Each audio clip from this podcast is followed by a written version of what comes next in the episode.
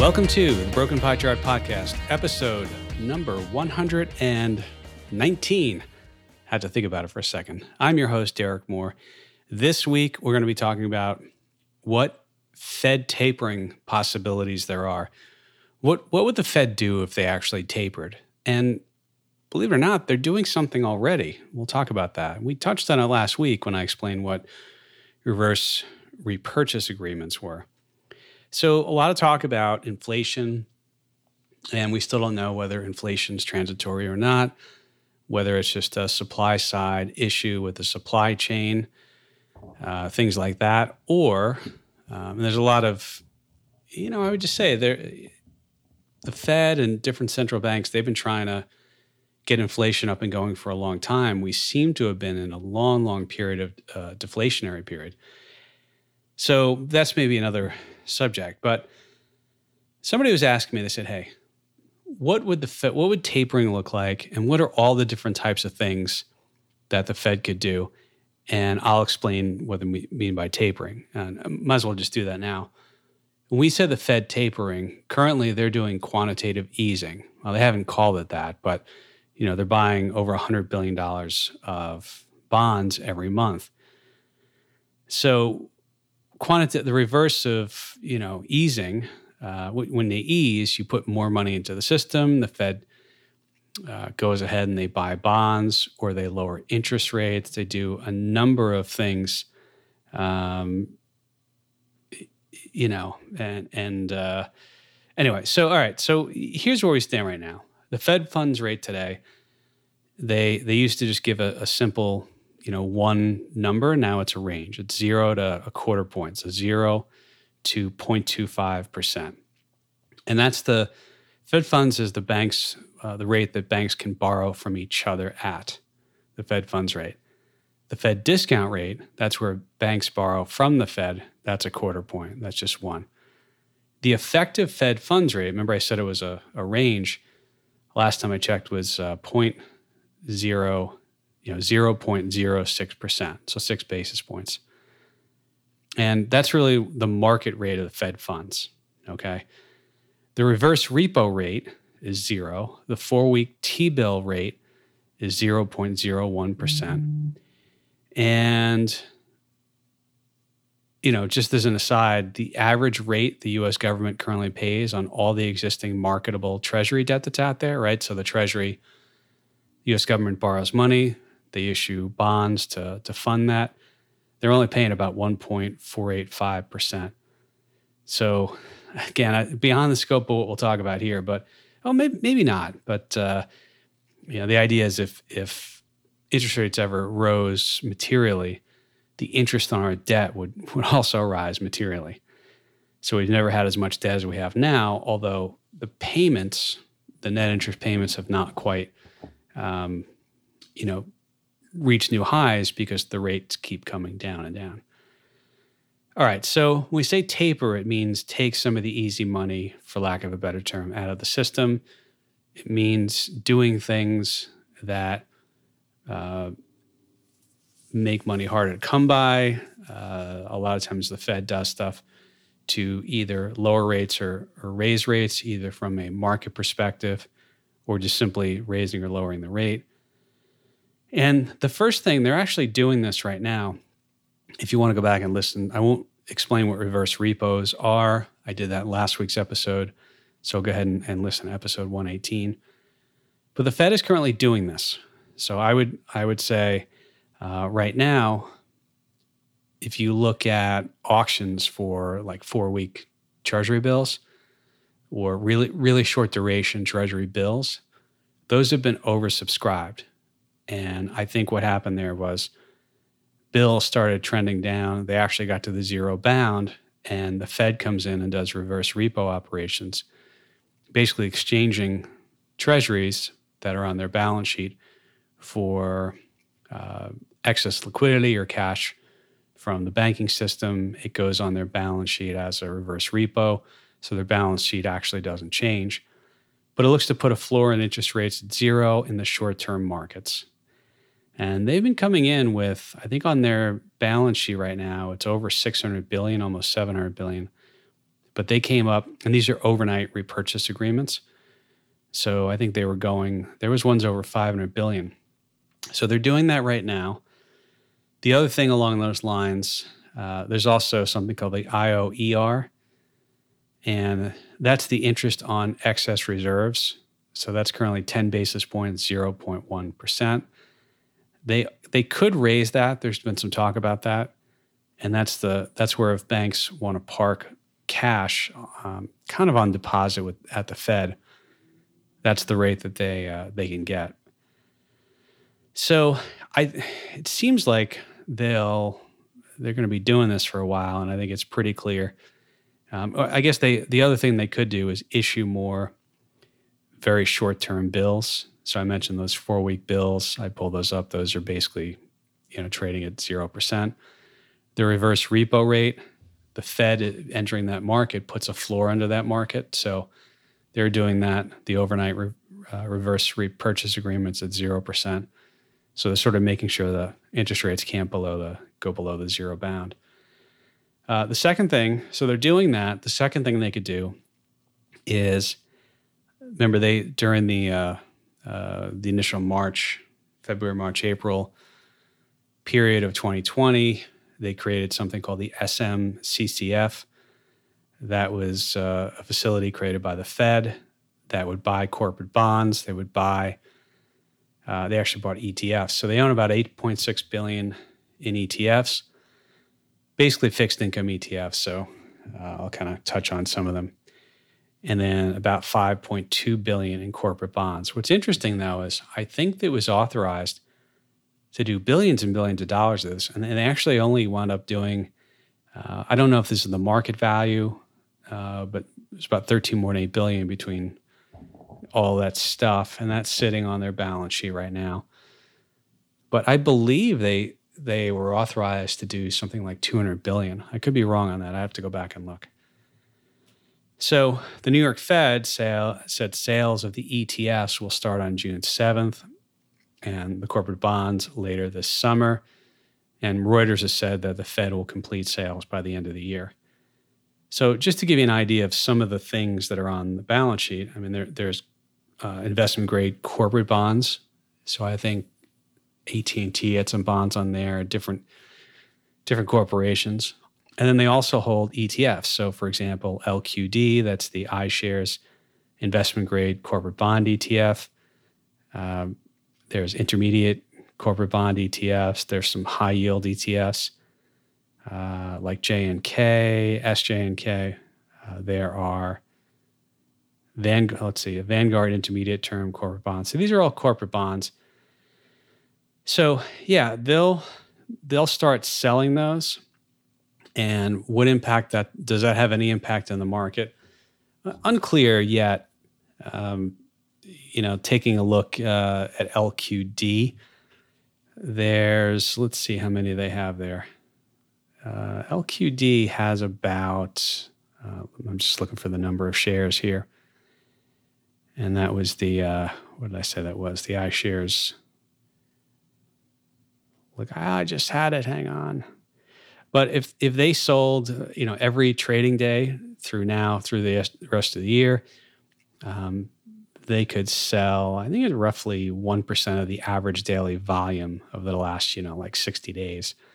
They could sell. So it's it's unclear whether that will have any impact, but they're not keeping those those assets on the balance sheet any longer. They're going to uh, start to exit that. So, Fed currently purchases. This is the third thing they could do, and the Fed currently purchases 120 billion a month in its asset purchase program. And of the 120 billion, it's split 80 billion of U.S. Treasuries, 40 billion of uh, mortgage-backed securities, and they could do something called Operation Switch. And that's keep the monthly purchases the same, but reduce or eliminate mortgage backed securities and instead just focus on the treasuries. Um, I don't think there's been anything defined. So this is something they're not doing yet. But um, quote unquote Operation Switch, I forget who called it that, would see them, uh, you know, just focus on treasuries. And you know, the last meeting uh, where there was a press conference, Chairman Powell was actually asked why the Fed is still buying MBS. And a lot of people pointed to, um, it, not me saying this, but there were some, uh, you know, some talking heads on TV who said, look, he really didn't give a good answer and not sure why they're still doing that. But anyway, um, they don't have to reduce that, but certainly they're they're continuing to purchase 120 billion of assets each and every month. So that is something they could do an operation switch on, switch more to treasuries, less and mortgage-backed securities. Um, they could also taper the asset purchase program. In other words, instead of doing 120 billion a month, they could decide, well, we're not going to do that much. We're going to do less. So this is kind of the fourth thing they can do. And reducing the level of monthly purchases, um, they could, for example, they could keep buying treasuries. They could decide to just stop buying MBSs altogether. Uh, they could also just reduce it, you know, proportionally and say, look, we're going to set a, a sliding target or a schedule of reductions of purchases by a certain date. And whenever that is in the future, they would set that and they would start to reduce it. So they're, they're not doing that, to be clear, yet, but they could. They could do that. The other thing, this is the fifth thing they could do, is they could. So let's assume they got rid of the the uh, asset purchase program. And by the way, when, when people are talking about tapering, normally they when they say taper, that's what they're referring to. So I know that's kind of the fourth thing I'm talking about, but I think when you read that in the news, that's kind of what they're talking about. Now, the fifth thing they could do is maintain the balance sheet at current size. And, you know, to, to give you an idea of what's on their balance sheet, uh, last time I looked, uh, it looks like there is about 7 trillion on there. Uh, let me let me kind of pull up here and see. Yeah, it's about 7.3 trillion and some change. And, you know, when you're talking about trillions, what's a little change, right? So, and by the way, that that's broken down just to give you an idea before I, I talk about maintaining the balance sheet. Is U.S. Treasuries? They've got about 5.1 trillion. They've got about 2.2 trillion in mortgage-backed securities. They've got some other things on here. I did mention the reverse repo agreements. That's currently, or it was, about 672 billion. But what they could do is they could say, okay, what we're gonna, we're not gonna touch our balance sheet, and we're gonna maintain it at the same size it is. We're not gonna do any new purchases. As bonds mature on the balance sheet, basically you buy new bonds on a one for one basis. So as a bond matures, um, now it, it's probably worth saying, worth touching on this. So the way it works is, you know, my understanding is basically when the Fed purchases U.S. Treasuries, uh, the Fed earns interest on those, although it's not that much, but they earn interest on that. They actually return or, or give that interest earned to the US Treasury, I mean the US government, right? Goes into the Treasury. But let's say that they own a bond and it, and it matures. Well, what happens is at maturity, the US Treasury has to go ahead and return the principal, right? So if you have $1,000 worth of a 10 year bond and you held it for 10 years and it goes to, to maturity, you've gotten your interest payments along the way. But then once it matures, the principal is due. Um, that is not returned to the, the Treasury. And so uh, basically, because you know the Treasury would have to take on more debt if they didn't issue new bonds to you know issue the new bond, get that cash to pay off the old bond. So in this case, as the bond matures on the balance sheet, they'll buy new bonds on a one for one basis. And this this does present some opportunities for the Fed if they wanted to do a little bit of curve control, meaning at different maturities on you know the curve of, of different U.S. Treasuries, meaning they could they could buy 30 years, they could buy 10 years, they could buy four weeks, right? So they don't, you know, it's, if it's a 10 year bond, they don't necessarily have to replace it with a 10 year. And so, yeah, I mean, that they could, at, at the end, if they were going to taper and they were going to pare back or eliminate the monthly asset purchase plan, they could also just maintain the, the balance sheet. Um, there's another way, and this is the sixth thing they could do, is they could let bonds mature with no rebuy, meaning, you know, what I just described, instead of the uh, the Fed just go ahead and basically what happened is the the Treasury would pay the principal to the Fed. The Fed would, for lack of a better term, just shred the the money they get, just destroy it. Their balance sheet would be reduced. They wouldn't go ahead and, re- and replace those bonds. I, think that's a little bit unlikely, though, simply because you know the U.S. Treasury doesn't have funds. You know, we run a deficit in the U.S.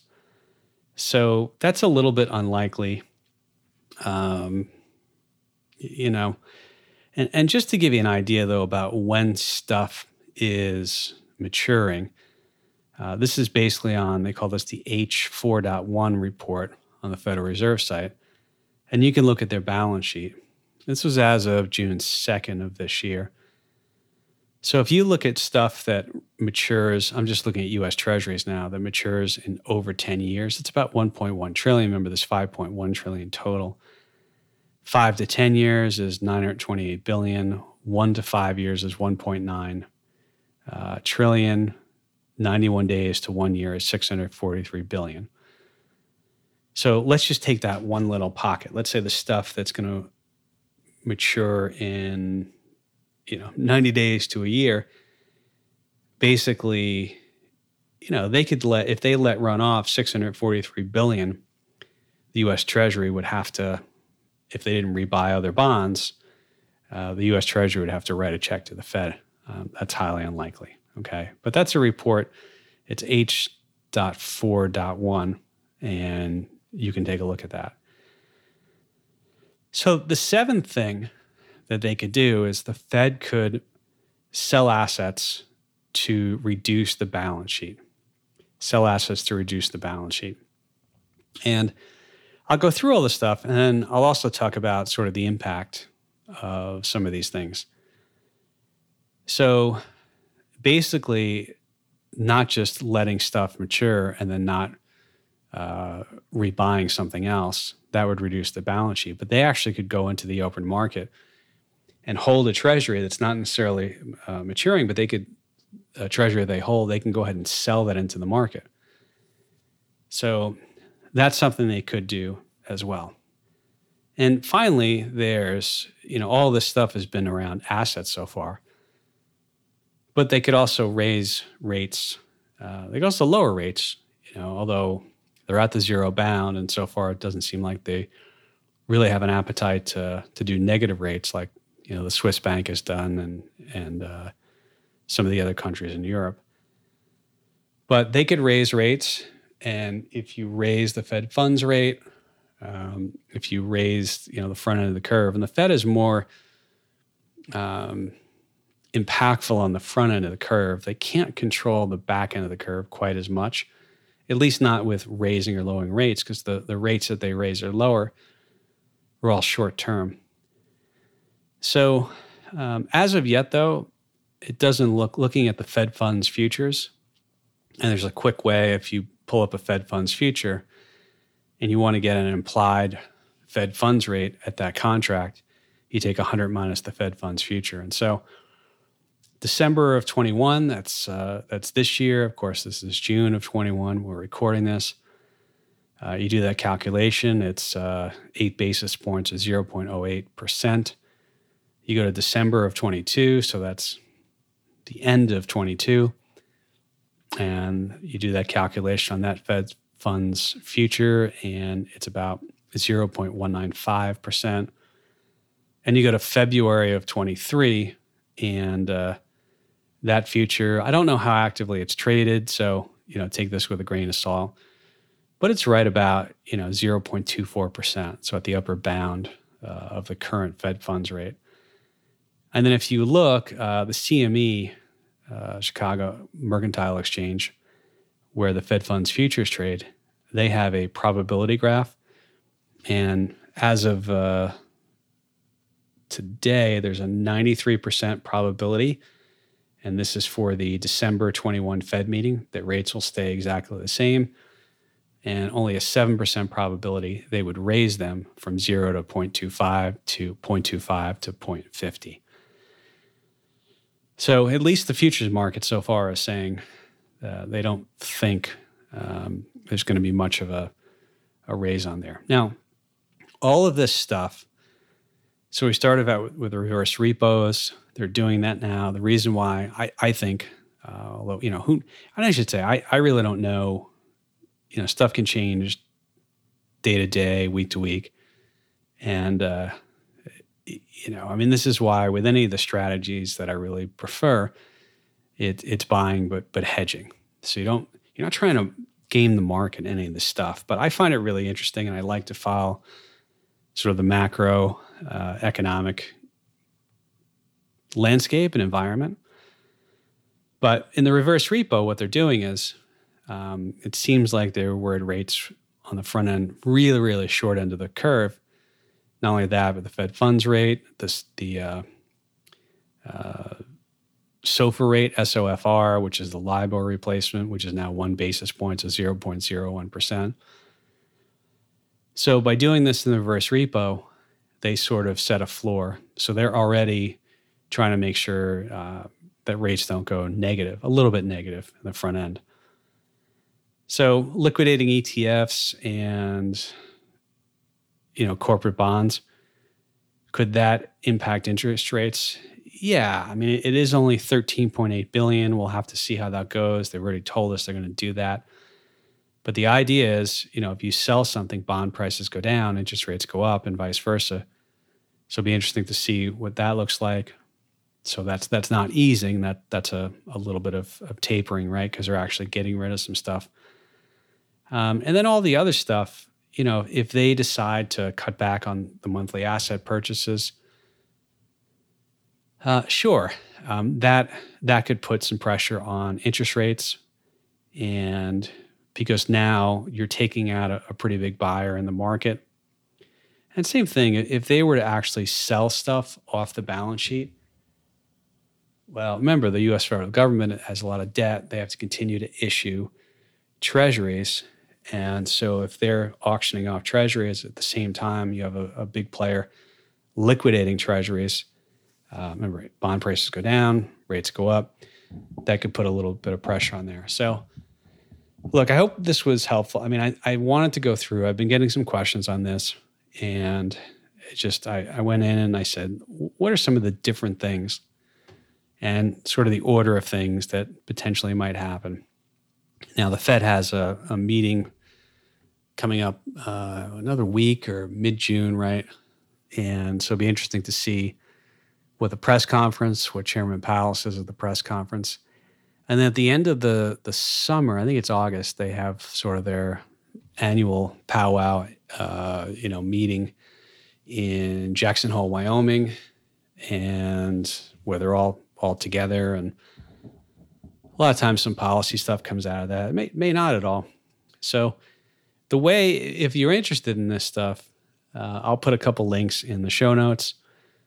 Uh, a lot of these things. I mean, all this the the report I cited that H dot uh, was it H dot four dot one right if you Google that, or I'll put the link in, um, that's available. You can you can look at their balance sheet. And the New York Fed is so there's different branches of the Federal Reserve. So the FOMC or the Federal Open Market Committee, that's uh, Chairman Powell is the uh, the chairman. The vice chair is going to be the the president of the New York Fed. And then there's different members who rotate. Not all the presidents of all the banks serve at all times on that committee.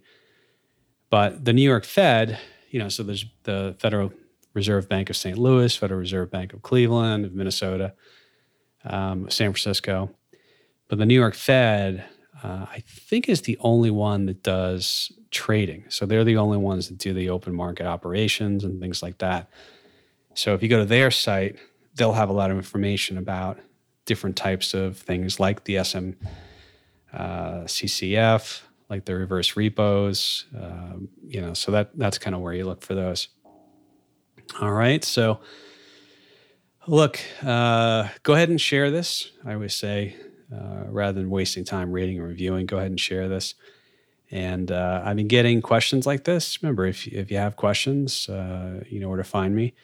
And I will do episodes sometimes based upon questions I'm getting. And this was certainly a, a topic that I think you're going to be hearing a lot more of, both from the reverse repos. If you haven't listened to that episode last week, go ahead and do that. I explain what those are.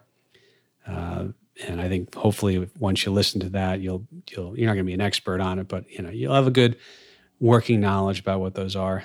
Uh, but they've already said they're going to wind down this uh, this ETF and corporate bond balance sheet. So the next question is, uh, do they actually taper some of the the asset purchase program or not? And that will be some things to look for. All right, folks, we'll talk to you next week.